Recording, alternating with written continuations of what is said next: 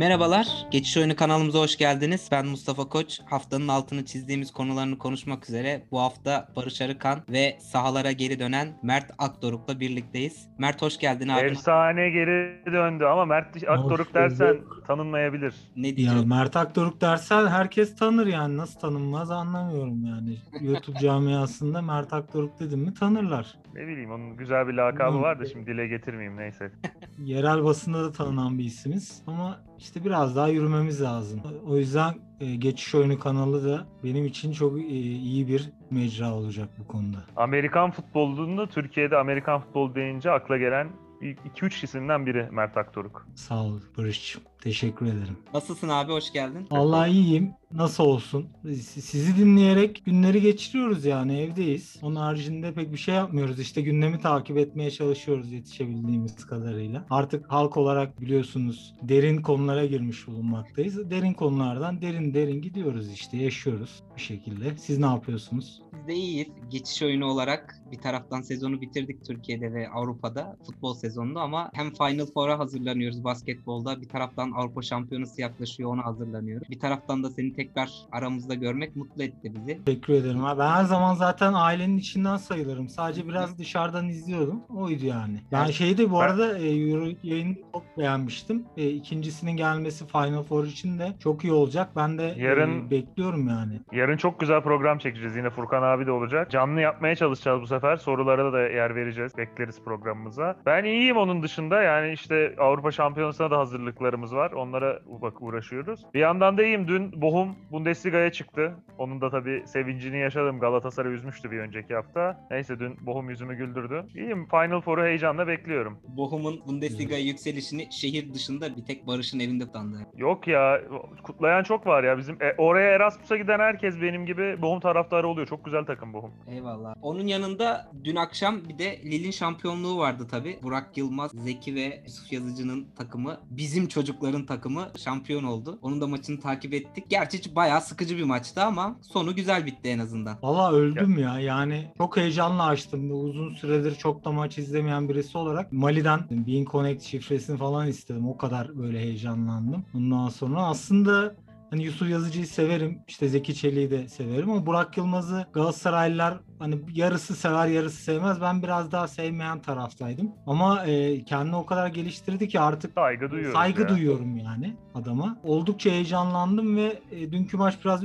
yorsa da bizi güzel bitti sonu yani. Ya bu kadar 3 tane işte milli takımımızda ne kadar iyi olduğunu gösteren bir şey. Yani 3 tane ilk 11 oyuncumuzun olduğu takım Paris Saint-Germain'in önünde Fransa Ligi'ni kazandı ki bu 3 oyuncu da milli takımımızın önemli oyuncuları ama en gözde en bonservis bedeli yüksek olabilecek oyuncuları değil. Yani iyiyiz ya. Milli takımımız da iyi. Ayrıca güzel de böyle. Nihat'tan beri böyle bir heyecan yaşamamıştık herhalde. Arda Ben şöyle tabii. bakıyorum Barış. Yani bugüne kadar işte Inter'e giden oyuncularımız oldu. Tugay Blackburn vesaire. Hatta şampiyonluğu Arda'yı bile buna dahil edebiliriz. Atletico Madrid'in amenna önemli bir oyuncusuydu bir iki sene ama e, hiç bu kadar Burak Yılmaz kadar böyle lige damga vurup şampiyon olan bir futbolcumuz olmamıştı yani. Ben Nihat Kahveci vardı da şampiyon olamamıştı. Ya bir de şunu Nihat Kahveci hatırlıyorum ben. olamadı. Olsaydı evet dediğin gibi ama Performans e, olarak belki bence daha yüksektir hatta Nihat yani Burak'tan. Muhakkak öyle ama böyle takımın oyun şeması konusunda da biraz fark var. Lille çok böyle kompakt oynaya, oynamaya çalışan, biraz Atletico Madrid'in Fransa şubesi gibi böyle blokların arasını çok fazla boşluk bırakmadan oynamaya çalışan, çok üretken olmasa da ürettiklerini atabilen bir takım. Gol yememeye üzerine bir kurulu bir takım. O yüzden farklı bir türde bir takım. Dediğin gibi Nihat daha bireysel anlamda daha çok parlamıştı ama Burak Yılmaz şampiyonluğundaki en önemli ismi ya da isimlerden biri diyebiliriz. Takımın sisteminin dışında. Tabii takım bence Lille sistem olarak şampiyon oldu. Bir takım olarak şampiyon oldu ama bu takımda en önemli parçaların en başında da Burak Yılmaz geliyor herhalde. Sadece Lens maçını bile saysak herhalde e, yeterli bir şey olur. Yani bizim e, Galatasaray'ın biliyorsun Mariano'nun Başakşehir'e attığı bir gol vardı. O geliyor aklıma. Hani o kadar önemli bir goldü ki bize şampiyonluğu getirmişti. Lens deplasmanında Burak'ın yaptığı da bir nevi nevi öyle oldu. Yani kaderini değiştirdi takımın. O anlamda Şu- e, doyurucu bir Türk Türkler damga vurdu lafının doyuruculuğu beni mutlu etti yani. Yoksa Beni şu mutlu ediyor. taraftarı değiliz. Türkiye Ligi'nden transfer olan 3 tane oyuncunun bu başarıyı göstermesi de iyi. Bundan sonraki oyuncuların da önünü açabilir. İkincisi de ben gittiği zaman Yusuf Yazıcı hatırlıyorum. Lille gittiği için eleştiriliyordu yani. Lille niye gidiyor? Sanki Lille'i beğenmiyorlardı yani. Oysa ki bence gidebildikleri her takıma gitmeliler Avrupa'da. Çünkü Yusuf Yazıcı mesela Lille'de başarısız olsa geri Trabzonspor'a döner zaten. Kaybedeceği bir şey yok. Denemeli. Abdülkadir Ömür gitmedi mesela. Yanlış yaptı, sakatlandı, şu oldu. Şu an geriledi. Uğurcan Çakır mutlaka gitmeli. Yani mümkün olduğunca fazla oyuncumuz gitmeli. Yani orayla iletişimimiz artmalı. Ben bu şey örneğini vermiştim zamanında. ODTÜ ile Boğaziçi'de ki öğretim üyeleri, ya öğretim üyesi olmanız için master, doktora, postdoc bunlardan birini yurt dışında yapmanız gerekiyor. Bunun sebebi de içeride kalıp o körlükten uzaklaşmak, ora- orayla da iletişimi arttırmak bir nevi. Kendini farklı bir mecrada da geliştirmen. Bizim ligimizin, milli takımımızın, takımlarımızın kalitesini arttıracak şey de oyuncularımızı bu şekilde göndermek, onların geri gelmesi ya da onlar gidip onların yerini dolduracak oyuncuları bulmaya çalışmamız, ekonomik olarak da onları gönderip bir gelir elde etmemiz. Bence bu çok önemli. Bunun da önünü açabilecek bir olay. Bir oyuncu değil, iki oyuncu değil, üç oyuncu. Bir de şu an her Avrupa'nın her liginde, her takımda neredeyse büyük takımlarda özellikle oyuncularımız var. Milli takımımızın da bu sene ben ümitliyim. İyi bir performans gösterirsek pek çok oyuncumuzun önü açılır. Zaten ligimiz biliyorsunuz hep konuşuyoruz bir bataklık. Bu bataklıktan da kurtulup futbollarını oynarlar. Biz de gurur duyarız onlarla. Aynen öyle. Sadece şeyi eklemek istedim. Arda'nın bence farkı şeydi. Hem Şampiyonlar Ligi'nde hem ligde finali yapamamıştı Arda. Sakatlanmıştı. Hem Ligde yap ha ligde yaptı ama kazan. ligde de oynamadı sanki son birkaç hafta. E, e, Şampiyonlar Ligi'nde de oynayamamıştı. Yok oynadı oynadı oynadı. Vallahi son maçta oynadı diye hatırlıyorum. Ben şu Barcelona deplasmanında 1-1 biten maçta oynuyordu Arda. O zaman belki Şampiyonlar Ligi finalini yapamamış, yapamayış oluşu benim aklımda öyle kalmış. Oynayamadı evet. Bir farkı belki Doğru. aklımızda yarım kalması Arda'nın belki odur. Kazanandan bu sezon ligde bizim kaybeden bir takımımıza geçelim. Mert'in dediği gibi Galatasaray bence en ilginç sezonlarından birini yaşadı bu sezon. Hem saha içinde bence hem de saha dışında. Birçok olay yaşandı. Sezon bitmesine rağmen de hala devam ediyor. Geçtiğimiz günlerde Başkan Mustafa Cengiz belki de ülke spor tarihinin en ilginç, en dikkat çekici basın toplantılarından birini yaptı. Ve bayağı da uzundu. 2 saati aşkın konuştu galiba. Fatih Terim için çok ilginç Konuşmayı seviyor sağ olsun.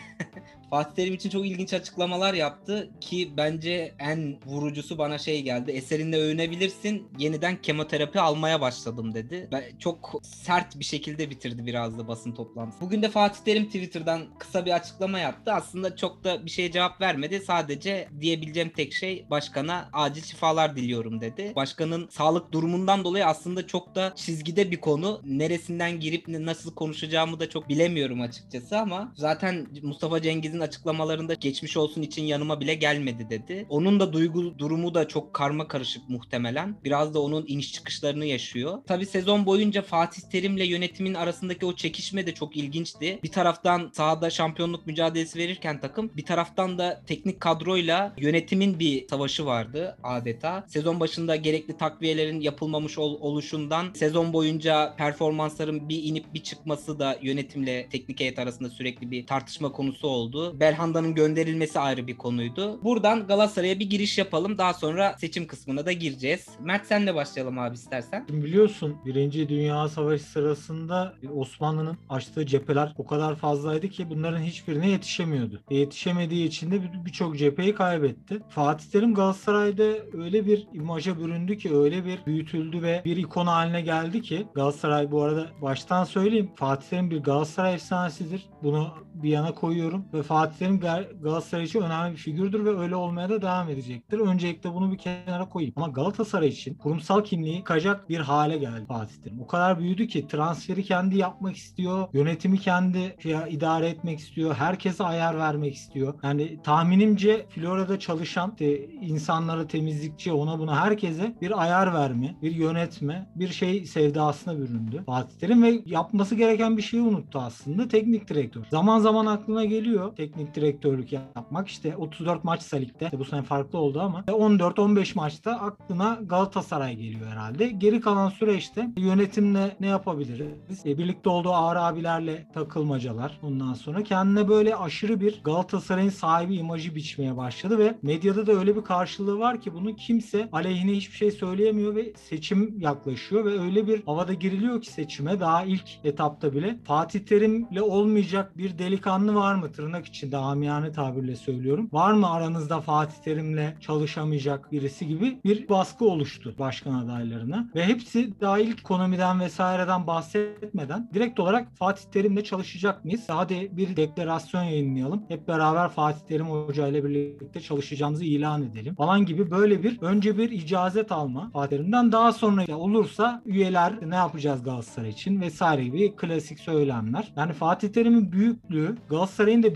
büyüklüğünü geçti. Bunu en temel sebep de taraftar gerçekleştirdi zaten ve sosyal medya getirdi. Öyle bir sosyal medya yönetimi var ki öyle bir biat kültürü oluştu ki Galatasaray'da artık Fatih Terim ne isterse oluyor istemezse de olmayacak gibi bir hale geldi. Tabii Galatasaray'ın kurumsal kimliğini çok zayıflattı ve seçimde de Fatih Terim'in önemini aşırı bir şekilde arttırdı. Başarısızlıkta elbette ki en büyük pay Fatih Terim'in. Ben şöyle şeyler görüyorum sosyal medyada. Fatih Terim'e rağmen averajla kaçırıldı şampiyonluğu. Ya Fatih Terim'e rağmen nasıl oluyor ben anlamadım. Yani istediği adamları alıyor. Devre arasında şu gelsin bu gelsin dedi. Yarısından çoğu geldi. Gelmeyecek gelmeyen adamlar da zaten bonservisi 8-10 milyon euro olan adamlar. E bu da çok normal. E zaten önceki senelerde de sana sorulmadan herhangi bir transfer yapılmadı. Bu mümkün değil Galatasaray'daki. Olması gereken de bu bence bu. Yani çünkü Fatih Terim bir teknik direktörden fazlası bunu kabul etmek lazım. Ama fazlası derken de yani bu kadar da fazlası değil yani. E tabii ki Mustafa Cengiz yönetimini de burada aklamak gibi niyetim yok. Onların da oldukça fazla yanlışları oldu. Zaten Abdurrahim Albayrak dediğiniz insan herhangi bir şey yönetebilecek kapasitede olduğunu ben şahsen düşünmüyorum.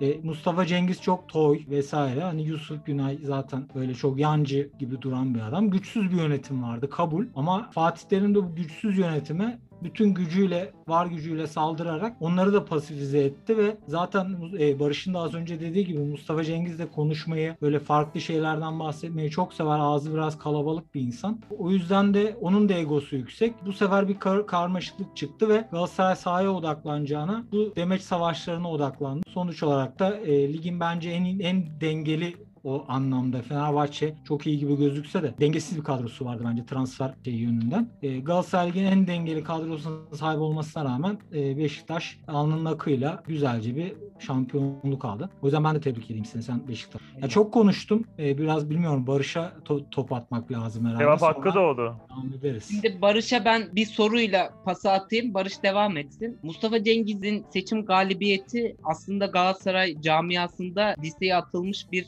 nasıl diyeyim çalım gibiydi. Çok öyle lanse edildi. Hatta bayağı sevinmişti herkes Mustafa Cengiz'in seçilmesine. Peki oradan işler nasıl kadar terse döndü? Çünkü bayağı bayağı camia içinde sevinçle karşılanmıştı onun seçimi. Barış buradan vereyim sana sen devam et abi. Yani şöyle e, Dursun Özbek'ten kurtulunduğu için sevinilmişti. Bir de 3-4 aylık yönetimi güçlü bir yönetim. Bizde başkanlar önemli ama Ali Koç da aynı hata yaptı. Yönetimin gücü de önemli. E, Galatasaray yönetimi çok zayıf. Kimse yok şu an. Yani e, Abdurrahim Albayrak'ın basın sözcüsü olduğu bir yönetimden söz ediyoruz yani. Abdurrahim Albayrak faydalı bir insan. Florya'da falan hocaya yardımcı olabilir, oyunculara yardımcı olabilir ama böyle düşünerek, kulübün e, menfaatlerini düşünerek açıklama yapacak kişi değil. Her yaptığı açıklamada ayrı rezillikler oldu. E, ben şöyle, ben Mert'in dediği kadar Fatih Terim'i ağır eleştirmeyeceğim ama eleştirdiğimi biliyorsunuz zaten. Bence bu seneki başarısızlık iki tarafa da yazar. Şöyle ki, ligin ilk yarısında kurulan kadro belli mevkilerde iyiydi ama yönetim bir orta saha almayı beceremedi. Fatih Terim de Tayland'dan bir orta saha yaratarak devre arasına kadar takımı şampiyonluk yarışına tutarak gelmeyi başardı. Bence çok başarılıydı ilk yarı. Oğulcan'dan da verim aldı. Emre Kılınç'tan bir sol iç yarattı. Sorunlu oyuncular Belhanda'dan, Feguli'den. Feguli takımın oyun kurucusu olup içe kaydı. Cagne'den falan verim aldı. Bence gayet iyiydi ilk yarı Fatih Hoca. Ama devre arası da kurulan kadro Mert'e açıdan katılıyorum. Ligin en iyi kadrosuydu Galatasaray'ın kadrosu. Fenerbahçe'nin kadro- kadrosu en pahalıydı ama yani biraz kötü kurulmuş bir kadroydu. Kadro mühendisliği kötü bir kadroydu. Galatasaray'ın iyi bir kadrosu vardı ama hoca saçma sapan şeylerle yani işleyen düzeni bozdu. Çift forvete döndü önce. Bir Ankara gücü mağlubiyetiyle. Düzeni bozdu. Feguli'yi bir kesti. Feguli takım için önemliydi. Çok kilit açıyordu. Ondan sonra ligin sonunda yine bir fırsat geldi eline. Onu da Emre Akbaba'yı oynatmak için feda etti. Yani son maça bile Emre Akbaba'sız çıksa ve Emre Akbaba'sız oynasa Galatasaray şampiyon tamamlayacaktı. Hoca da eliyle verdi. Yani Fatih Terim çalışması kolay biri değil. Evet başkan ol başkan olarak uzun yıllar çalışılabilecek bir hoca değil. Ama bir yandan da yani şu an mesela Fatih Terim giderse Galatasaray'a gelsin diyebileceğim bir hoca yok. Şeye geçeyim ben, seçime geçeyim. Şu an kritik olan o ki Galatasaray'ın Şampiyonlar Ligi yönelemesi var. Çok önemli. Ben insanların düşündüğü kadar düşük olduğunu düşünmüyorum şansını. Ee, bir fırsat şansı olabilir. Çünkü Galatasaray'ın şu an iyi bir kadrosu var hala. 2-3 transferle bu takım şampiyon yönelemesinden geçebilecek hale gelebilir. Kiralık oyuncuları da tutmak kaydıyla tabii ki. Yani Mustafa Muhammed'i, Onyekuru'yu falan tutarsa Galatasaray iyi bir kadrosu var. Ee, bir sol bek, bir orta saha alternatifi, işte bir sağ bekle bu takım olur yani. Şimdi yöne- açıklama yaptılar Fatih Terim'e devam etmek için. Burada e, üçünün de yaptığı şey taraftara şirin gözükmek. Başka bir amacı yok. Çünkü Eşref Hamamcıoğlu mesela Fatih Terim'e çalışmayacak. Bu net bir şekilde belli. Çünkü Fatih Terim geldiği zaman ilk iş Cenk Ergün'ü kovmuştu ki çok doğru bir karardı. Yaptığı transferler rezalet ekonomik olarak. Yani oyuncuların seçimini muhtemelen Tudor yaptığı için iyi bir kadro bütünü oluştu ama ekonomik şartları çok ağırdı. Cenk Ergün de bunu yapan kişiydi. Cenk Ergün'ü kovmuştu hoca. Şimdi Cenk Ergün'ü getireceğim diyor. E, Fatih Terim'le çalışamaz diye sordular. Ben bir programda izledim. Dedi ki benim işim onları çalıştırmak, ben onları çalıştırırım falan dedi. Yani hamaset. Ee, onun olacağını zannetmiyorum ben. Burak Elmas gelirse çalışır muhtemelen. Zaten başkan adayları içinde de en iyi kadro onda. Projeleri var, sponsorlarını açık açıklıyor. Yani ben kongre üyesi değil, değilim ama olsam sandığa gidip oyumu Burak Elmas'a verecektim. Metin Öztürk'ü söylemeye gerek yok zaten. Benim bir şeyim var. Dursun Özbey'e selam vermiş bir insan bile Galatasaray Kulübü'nün önünden geçmemeli. Kendisi de zaten Dursun Özbey'in ekibinde yer alan bir insan. Onun ekibinden kişiler var. Ee, ve 5 dakika dinlerseniz zaten oy vermezsiniz ona da. Ee, Işın Çelebi de Zaten işte- şöyle bir şey var Metin Öztürk'te bu arada. E, Metin Öztürk, Nasuhi Sezgin e, biliyorsundur. E, Dursun Özbey'in yönetimindeydi o da. Onu da yönetimine almış. Nasuhi Sezgin de e, hangi maçtı bilmiyorum ama bir maçtan sonra e, takım bilerek yenildi tarzında bir açıklamada bulunmuştu. E, bu kimse tarafından pek anlaşılmamıştı. Sonra Dursun Özbek bunu istifa ettirmişti falan. Hani bu kadar gayri ciddi e, bir ekip bir tek Emre Alkin var orada. E, yani tanıdığım, bildiğim bir de Nasuhi Sezgin var. ya şeyin Metin iyi Öztürk- işte. Zayıf. Burak Elmas'ın yönetimi, ya yönetim kalitesi önemli. Burak Elmas'ın yönetimi iyi yani. Ee, camia yani işte kulübün içini bilen insanlardan da dinlediğim zaman hep hani yönetiminin çok iyi olduğunu ve erken açıkladı. Yani şey mesela benim için çok önemli bir şey. Ee, basketbol takımına sponsorunu şimdiden açıkladı mesela. Salon projesini açıkladı. Yani çalışarak geldiği belli. Yani mesela Işın Çelebi e, muhtemelen bu Abdurrahim Albayrak ekibi falan bir araya geldiler. Birini aday gösterelim dediler. Onu aday gösterdiler. Son anda apar topar. Yani ne ol, şey bile ne yapacağı bile belli değil. Ee, yani umarım Burak Elmas seçilir ama şey diye de duydum bir yerde. İşte Işın Çelebi girince oylarını bölecek Burak Elmas'ın. Eşref Hamamcıoğlu kazanacak diyor diye de duydum. Yani umarım böyle şeyler olup da bizim Galatasaray'a olan bağlılığımıza zedeleyecek şeyler olmaz. Valla benim de görebildiğim kadarıyla en e, önemli iki aday Eşref Amamcıoğlu ve Burak Elmas. E, Metin Öztürk'ü ben de e, pek olabileceğini zannetmiyorum. Işın Çelebi de e, Fatih Altaylı'nın yazısını okudum. E, biraz bakarken işte geçen. E, fasulyeden aday tabirini kullanmış kendisi de. Hakikaten bana da öyle geldi. Şöyle bir e, listesine baktım falan. Hiç, hiç böyle bir ağırda olan bir isim yok. Kendisi de herhangi bir şekilde e, yönetimini ve kendini tanıtacak e, bir şey yapmadı e, gördüğüm kadarıyla. E, Burak Bir Elmas de her şey yerde. oldu. Biliyorsunuzdur şey oldu bir de.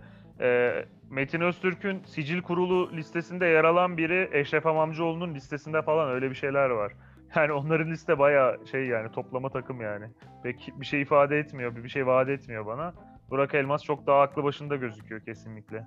Ya el, Kulüp Burak Elmas'ın bir de e, yani. birik, birikerek gelen bir tecrübe e, yani aslında Evet. bu saha içi tecrübe değil ama e, sürekli bir başkan adaylığına ya da yöneticiliğe 25 yıldır kulübün içinde işte. evet Fat, Faruk Süren'in de damadı olduğu için bu konuda oldukça tecrübelendiğini zannediyorum ama sadece e, fiili bir tecrübeye ihtiyacı var.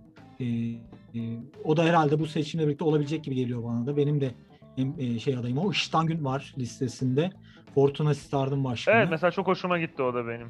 Evet. Evet. Ya onun E, ba- mesela hep diyoruz ya ya şu genç oyuncularımız mesela Atalay'a diyor. Ya şu ikinci ligde falan çamur sahalarda oynayacağına gitsin Belçika Hollanda ikinci liginde mesela kiralık oynasın bir sene. Altyapısını biraz daha geliştirsin.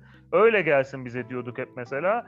Yani o vizyonu da katabilecek bir Işıt Angün mesela. E, Asaf Savaş Akat var şimdi Emre Alkin dedin ekonomi profesörü. Asaf Savaş Akat var şeyin listesinde. O da çok kıymetli bir e, büyüğümüz. E, yani ben Evet evet o da iyi, iyi bir Burak. Elmas ekibi.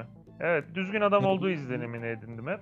Ee, iyi gözüküyor ekibi yani. e, Bir de şimdi e, Eşref Amamcıoğlu'nu falan dinlediğim zaman böyle şey geliyor bana. Çok hamaset geliyor ama Burak Elmas çıktığı zaman çok net bir şekilde şu sponsoru bulduk, şunu şu şekilde yapacağız, bunu bu şekilde yapacağız. Eşref Amamcıoğlu'na sordular. Ben şeyi izledim. e, Şu kazan dairesini izledim. Ona çıktı hepsi.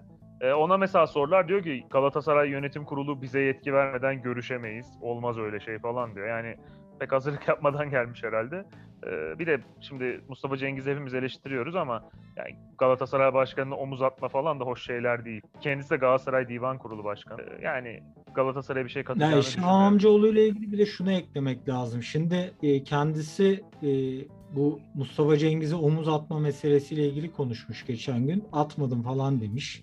Yani çok bariz atmıştı onu hepimiz Ya gördük. soğuk savaş halindeydi. Atmadım, Evet. çekilmesi için yaptım falan diyor da önemi yok. Yani Bunun için bir soğuk söyleyeceğim. yani. saygısızlığı var. Yani omuz Barış şunun için söyleyeceğim. Yani Mustafa Cengiz'e omuz atıp atmaması değil mesele. Yaptığı bir şeyi yapmadım olarak değerlendiriyor. Fatih Terim için diyor ki Fatih Terim bizim hocamızdır, şöyle efsanemizdir. Tabii ki ilk ona gideceğiz vesaire. Ama dediğin gibi Cenk Ergün'ü liste, listeme alacağım Spotify şeyde diyor. Aynı zamanda Arda Turan'la çalışmamalı Galatasaray diyor. Bugün e, okudum onu da. Galatasaray'ın değerleri var. E, uygun bir futbolcu değil Arda Turan demiş. Yani Arda Turan'ı Galatasaray'a kimin getirdiğini hepimiz biliyoruzdur herhalde futbolla biraz ilgilenen bir insan olarak. Fatih Terim'i kime tamam abi deyip e, Arda'yı aldığını hepimiz biliyoruz ki Ya bunları bunlar ayrı da ya bu burada söyleyecek bir şey değil Ya, yani. Burada söylemenin bir anlamı yok. değil. Çalışmak istemeyebilirsin. Bir başkan olunca e, çalışmasın yani. Bu burada şu Hayır, an ayrı mesela söylediğinden. Çünkü e, Eşref Amamcıoğlu iki tarafa da o- oynamaya çalışıyor ve Fatih Terim'e çok yalandan e, Fatih Terim bizim hocamızdır vesaire dediği çok net bence. Çünkü onunla iyi anlaşamayacak birini getirip hem de Arda Turan'la çalışmamalı diye açıkça deklare etmek e, Fatih Terim'e "O- yani hoca biz işte taraftara biraz şirin gözükelim ama sen de çok çalışmak istemiyoruzun alt metni bence. E, Eşref Amamcıoğlu'nun listesi çok garip bir liste. Özellikle Sportif AŞ'de yer vereceğim dediği Cemal Özgörkey var. Cenk Ergün, Ebru Köksal, Süheyl Batum falan gibi. Hatta Rasim Öztekin'in kızı Pelin Öztekin'i bile e, spor, yani bir görev verecek herhalde göstermeye. Toplum insanlara şirin gözükecek herkesi almaya çalışmış. Aynen o öyle. yönetim şöyle olur ben sana söyleyeyim. Yani yönetim gö- görev dağılımı yaptıktan 15 gün sonra, bir ay sonra istifalar olur. 3-4 kişi yönetirler kulübü muhtemelen. Yani Los Galacticos yapmaya falan çalışmış Eşref Amamcıoğlu ve O söylenen Los Galacticos olmamış da Fenerbahçe gibi olmuş biraz. e, şey yap, yapıyor yani böyle herkesi şirin görünme ve ben hani e, kurumsal bir yapı getireceğim ben çok olmayacağım işin içinde bu işe herkes profesyonelleri yapacak tarzı Yani bu tip şeylerin Türkiye'de olmadığını hepimiz biliyoruz. O yüzden en gerçekçi aday herhalde Burak Elmas gözüküyor. O da ne kadar iyi olacak bilmiyorum. E, ama bak- bakacağız yani o da çok Fatih Terim'i biat e, edeceğini söyleyerek geldi. Onun işi de çok zor olacak. Allah şimdiden seçilirse Fatih Terim'le de çalışırsa e, büyük ihtimal o da e, Mustafa Cengiz gibi çok yorulacaktır. E, inşallah iyi, iyi çalışırlar yani ne diyelim.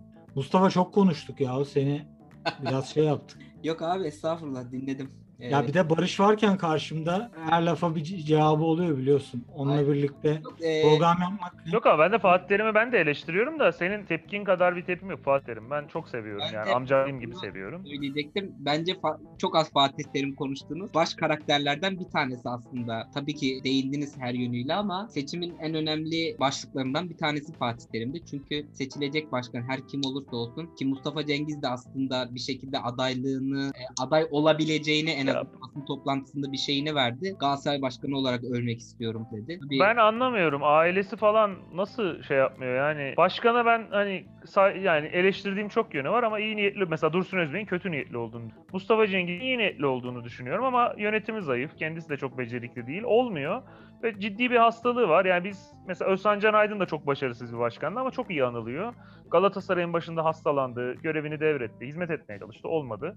Kendisi de hizmete e, kenara çekilip tedavisini olsa ve başkalarına bıraksa, hatta bunu yıllardır böyle hukuki dolambaçlarla değil de başından beri yapsa çok güzel anacaktık kendisini ama neden bu, bu konuda bu kadar ısrar ediyor ben anlamıyorum yani. Gal- Galatasaray'a da zarar veriyor kendine de. Yazık. Ya çok zor bir dönem geçiriyor ve muhtemelen duygusal olarak da için çok anları oluyordu. Dediğin gibi yakın çevresinin belki birazcık daha onu daha geri planda durmasına yönelik telkinleri demek ki bulunuyorlarsa da çok işe yaramıyor anladığım kadarıyla. Mustafa ben ufak bir bilgi vereyim abi. Büyük, çok büyük ihtimalle Mustafa Cengiz aday olmayacak. Albayrak'a destek verecek konuşuluyor. Abdurrahim Albayrak açıklamadı daha aday olacağını. O da sanırım yani kendine bir liste oluşturmaya çalışıyor ama ben aday olsa da seçilme şansının mümkün Abdurrahim olmadığını Albayrak 10 oy falan alır ya aday olsa yani mümkün Abdullah değil. Bayağı- Bir de- yavaş yavaş artık Türk futbolundan çekilirse yani ben bir, e, bir Be- Be- Beşiktaşlı olarak ben de gayet mutlu olurum açıkçası. Yani Ya artık ben çekilmesini istemiyorum da yani yönetimde yer alsın da yani sözcü veya yavaş akıl yürüten bölümde yer almasın. yer almasın abi. Ya bu figürlerin artık yavaş yavaş ülke futbolundan çekilmesi lazım. E, bilmiyorum sen de deminden söyledin yani tuhaf tuhaf açıklamalarıyla bütün sezon o da şey oldu. E,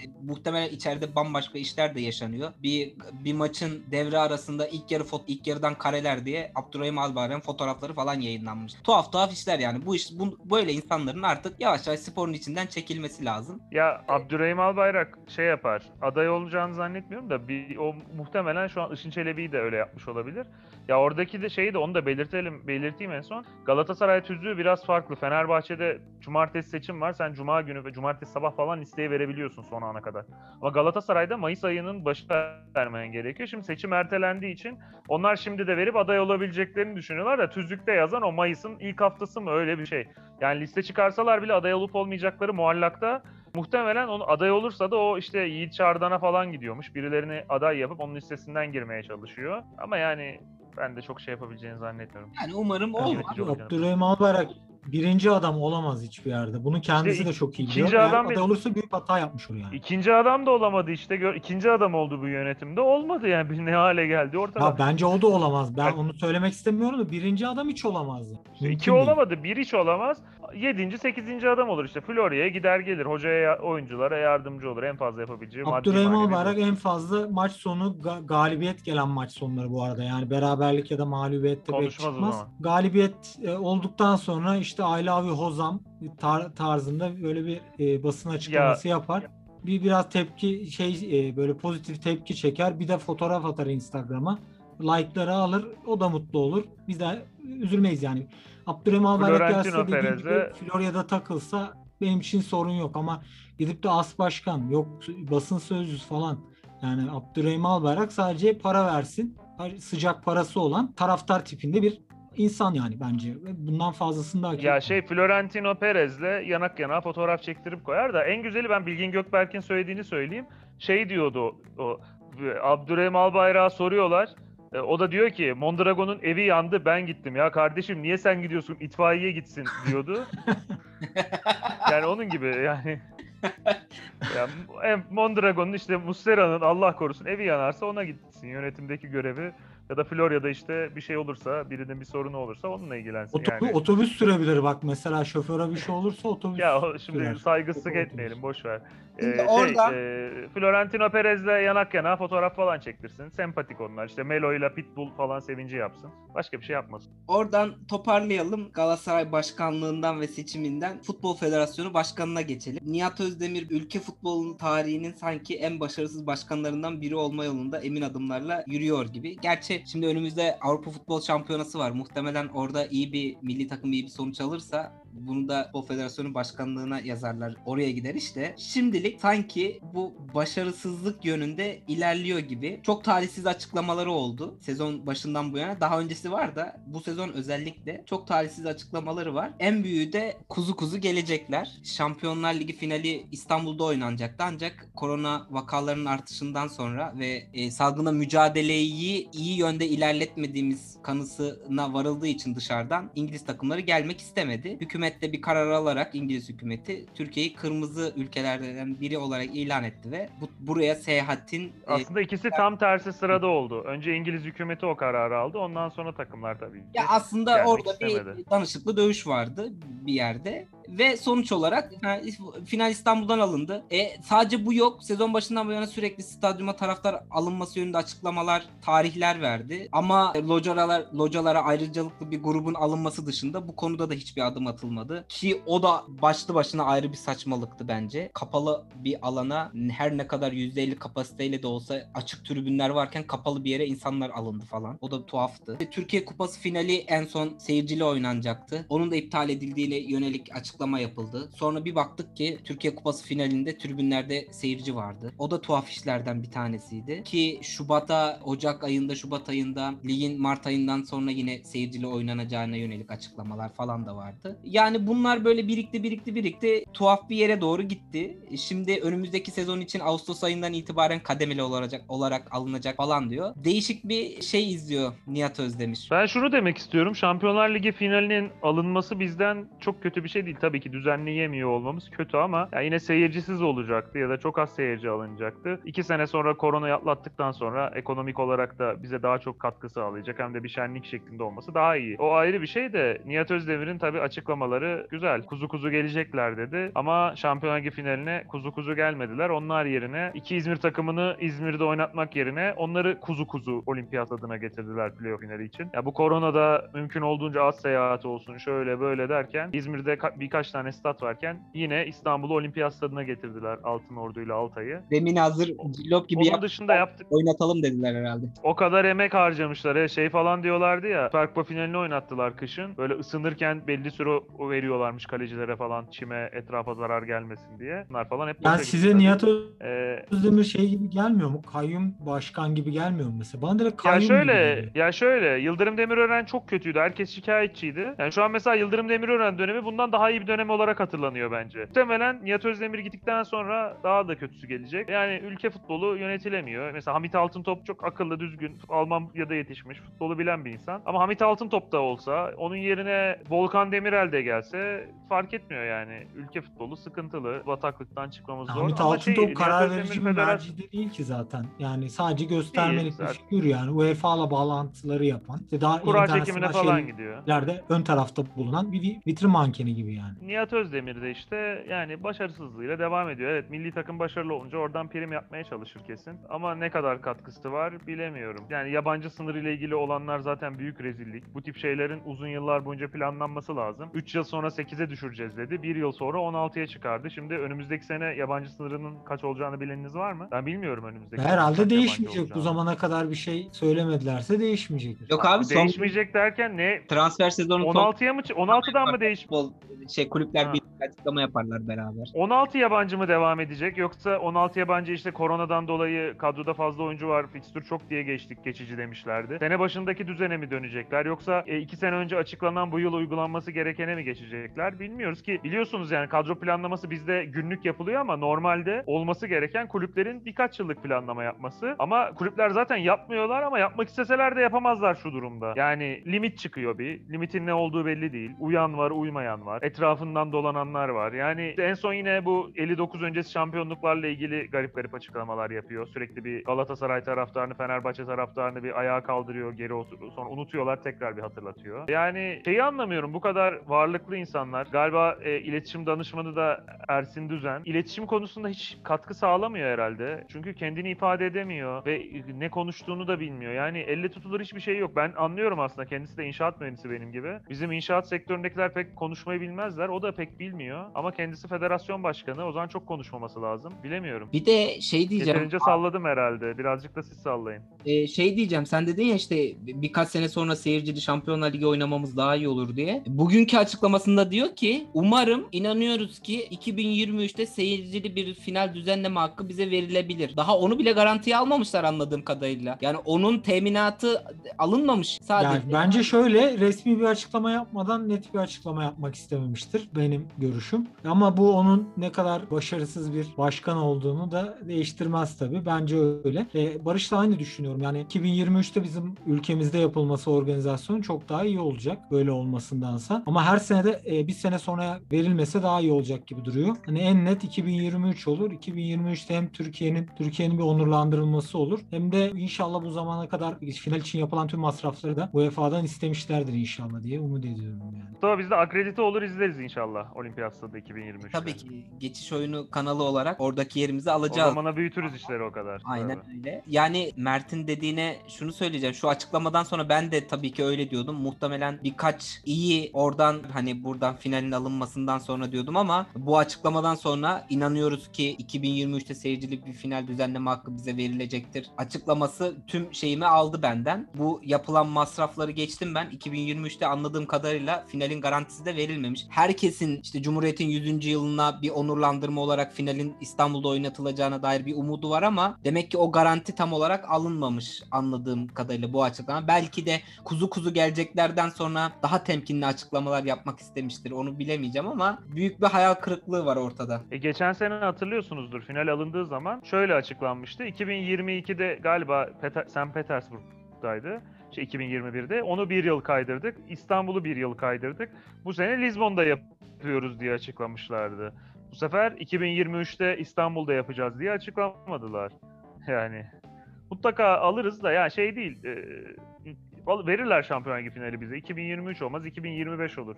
Çünkü İstanbul çok seviliyor. Yani e, bizim belki düşündüğümüzden daha çok seviyorlar Avrupalılar. E, sonra güzel bir yer, stat güzel. Bir de bizim biz beceriyoruz ağırlamayı. E, yani güzel bir final yaparız mutlaka. Onun için onlar da gelmek isterler. E, ama bu yani bizim federasyonumuzun lobisiyle, başarısıyla olmadığı kesin yani. O kesin ki dediğin gibi İstanbul müthiş bir şehir. Yani Avrupa'dan baktığın zaman hele futbol taraftarı açısından gelip burada 2-3 gün hem eğlenip hem maçını izleyip bir de üstüne kupa kaldırıp e, tekrar o gece eğlencesini yapıp geri dönmek müthiş müthiş 3-4 gün geçiriyorlar. E, onun için harika bir şehir. Her yönüyle tarihi, turistik, üstüne bir de futbol. O yönden çok iyi ama e, umarım 2023'te de iki İngiliz takımıyla bunu tekrar taçlandırabiliriz. Çünkü bu sene seyircili de olabilseydi e, iki İngiliz takımla birlikte müthiş bir şey olacaktı. Çünkü İngilizler biliyorsun bu işin en iyi yaşayanı bu işi. İngiliz taraftarlar. Alman olsun ya. Almanlar da iyi ya. Sen İngiliz, Muhakkak İngiliz'in Almanlar da iyi ama- geçen sene. Ya ben mesela Biz e, izledik iki sene önce. Mert'le beraber izledik iki sene önce. iki İngiliz'in finalini İstanbul'da. Vodafone Park'ta. doğru. Yani işte idare eder. Ben ben Bayern Münih Dortmund olsa tercih ederim. Veya Bayern Münih Real. Madrid, Real Madrid Barcelona öyle bir şey olsa daha iyi olur. Ya direkt stada girip maçı izlemek ayrı. Ben Kiev'e gitmiştim 3 yıl önce. Real Madrid Liverpool finaline. Orada 3 gün boyunca taraftarlarla birlikte sokaklarda geçirmiştik bir arkadaşımla beraber. Yani o yani Liverpool taraftarıyla beraber geçmiştik. Gerçekten harikaydı. Yani İspanyol taraftarlar pek sadece maç saatine bir iki saat kala böyle havaya girip sonra stada girmişlerdi. Ama İngiliz taraftarlar o haftayı komple ile geçirmesi müthişti. Hani İstanbul'da bunu yaşıyor olmak daha keyifli ve e, bence açıkçası ayrıcalıklı olacaktır. Ki e, Ben de Juventus taraftarıyla yaşamıştım Berlin'de. Barcelona e, Juventus finalini 2015'te. Barcelona taraftarı fena değildi de Barcelona taraftarı daha çok Spanyollardan yani Katalanlardan çok dışarıdan gelenler genelde Messi var falan diye tutuyordu. Juventus taraftarı müthişti. Biz benim arkadaşım da Juventus taraftarıydı. Böyle şeydi. Birine rastladık mesela. Yani çıldırmışlar final var diye. Bir de Avrupa'da tabii burası buradaki o kadar uzak değil. Ee, bir çocuk görmüştük şey diyor Genoalılarmış. Dayanamamışlar heyecandan. Arabaya atlamışlar Berlin'e gelmişler. Şampiyon olursak sokaklarda kutlarız diye. Olamadılar tabii. Ya müthiş müthiş bir şey ya. O maç öncesi sonrası o e, meydanlarda onu kutlayabiliyor olmak ki Avrupa zaten o meydanlar ve meydanlarda yaşanan sevinçlerle her zaman bizim gıpta ettiğimiz bir şeydir. Ah, İşte oradan e, kuzu kuzudan buralara geldik. İşte Bir de- kuzu kuzu geldik buralara. Evet kuzu kuzu biz geldik buralara. Biz de e, harika bence iki final yaşayacağız önümüzdeki günlerde. Taraftan iki İzmir takımı Süper Lig için playoff oynayacakken birinci lige çıkmak için de Sakarya Spor ve Kocaeli Spor karşı karşıya gelecek. Barış sen de Çağatay Erguvan'a selam olsun. Ben Çağatay Erguvan'a selam olsun kıymetli abimiz. Evet. Ee, Kocaeli Spor'u severim, destekliyorum. İnşallah çıkar. Ama güzel maç olur yani şu e, liglerin bittiği dönemde bilmiyorum yayını falan nasıl olacak da ben oturur büyük bir heyecanla izlerim yani. Çok güzel maç olur. TRT Ee, bir hazırlık maçları vardı geçen sene. TRT A-Spor ya da yayınlayabilir. Ee, yani geçen sene, şey, geç, iki sene önce galiba arkadaşım izletmişti bana. Kulüplere gelir olsun diye hazırlık maçı yapmışlar. Aynı ligde de değillerdi o zaman. Ee, 3000 kişi, ilk maç Sakarya'daydı. Ertesi sene de Kocaeli'de yapacaklardı da korona girdi araya. Ee, 3000 kişi Kocaeli'den Sakarya'ya maçı izlemeye gidiyordu. Uğurlamaya 20 bin kişi falan gelmişti Kocaeli'den o 3000 kişiyi. Çok ilginç bir rekabet. Ee, bir de playoff finali yani kimle oynasalar büyük heyecan olur, olay olur. Yani çok merakla bekliyorum onu da. Öteki maç daha hani Altınordu daha taraftar kitlesi az bir takım. O da çok keyifli olur bence. Altay'ı daha yakınım ben. Daha renk katacağını düşünüyorum. Şunu da söylemek istiyorum. Altay Süper Lig tarihinin en çok puan toplayan 8. takımı. 20 yıldır yok belki ama büyük bir takım. Renk katar, kalite katar. Mustafa Denizli de var başında. Bakalım önümüzdeki günlerde e, göreceğiz. Keyifli bir muhabbet oldu. Eklemek istediğiniz var mı arkadaşlar başka? Valla benim eklemek istediğim şu var. Ee, Geçiş Oyunu kanalında yapılan yayınların e, içeriği bence e, Türkiye ortalamasının üstünde. E, Çok iyi bilmiyorum diye yani çok iyi diyebilir miyim emin değilim ama e, yani sonuçta insanların çıtası ne, nedir bilmiyorum. Ama ortalamanın üstünde olduğunu biliyorum. Dolayısıyla e, bu insanların şevkine biraz daha şevk katmak adına dinleyen her- herkesin eş dost olur, akraba olur ya da e, tanımadığınız herhangi birisi. E, en azından ufak tefek beğenilerle, paylaşımlarla ya bu herifler de şöyle bir şey yapıyorlar. Hem futbolda, basketbolda konuşuyorlar, gerektiğinde voleybol konuşuyorlar, kadın futbolu konuşuyorlar e, vesaire gibi şeylerle de bizi çevrelerine anlat, anlatırlarsa biz mutlu oluruz. E, çünkü bunu hak ettiğimizi düşünüyorum. Ben özellikle ben konuşmak istedim bu konuda çünkü ekibin e, en az dahil olan e, şeyi benim, üyesi benim. E, o yüzden aslında size bir övgü olarak söylüyorum bunu kendimden ziyade. E, bence bu e, ekibe hak ettiğini vermek lazım. Umarım e, biz de insanlar tarafından takdir görerek daha fazla kitlere ulaşabiliriz.